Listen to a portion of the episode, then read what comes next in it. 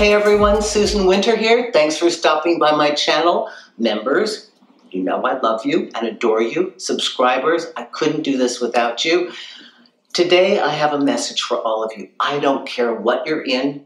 I don't care if you don't know what you're in. I don't care if you're in something that's a committed relationship. I want you to remember the following sentence Your human rights supersede any condition of your relationship. I am terrified to see the lack of civility that is out there in the dating world right now. And I'm even more terrified that so many of you are trying to spend most of your energy to repress it, ignore it, or make it okay. To train yourself to want less. To train yourself to not be upset by being treated poorly. As a human being, your right to be treated with respect is inherent in anything you do. And I don't care whether it's a fling in a foreign country, a one night stand, somebody you're seeing for three months and they won't give you a label and you're too terrified to ask. I don't care what it is. Nobody, nobody, nobody gets to be disrespectful, abusive, cruel to you, mean to you. It is not okay. And I worry that the more that we experience this really horrific bad dating behavior, the more normalized it becomes in our culture. Oh, yeah, well, he ghosted me. Yeah. Oh, well, we were together six months and planning on moving in together, but he just ghosted me. Well, you know, she just ran off with another friend, and I don't know, I guess she's been cheating the whole time, but she said I shouldn't be so sensitive. Whatever.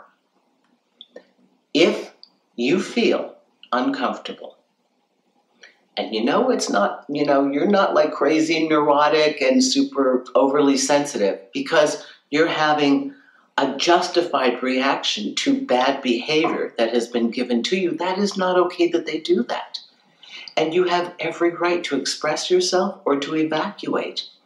Please don't think that this is the price of admission to modern dating. It is not.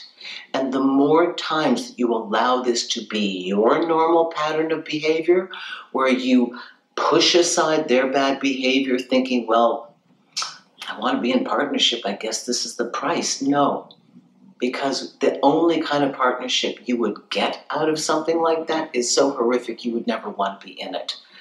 Remember, we treat people the way we want to be treated, and we teach them how to treat us.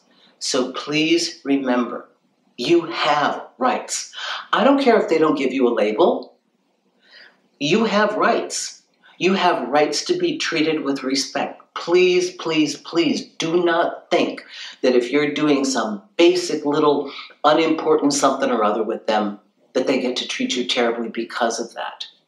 There's not a hierarchy like you get to be treated terribly if you're having sex, but only when you're married are they supposed to treat you right. It doesn't go like that.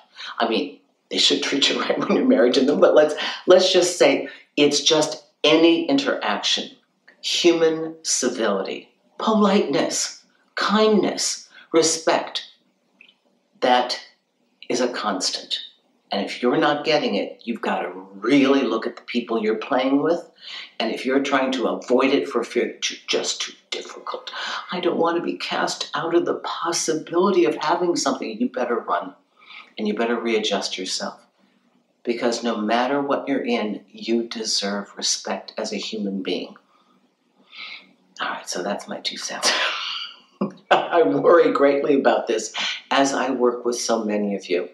Listen, if you want to work with me, susanwinter.net, come to my website. Love to work with you. I'm really excited. I have a very new program called How to Make Love Work for You. Yeah, you don't have to work so hard, make it work for you.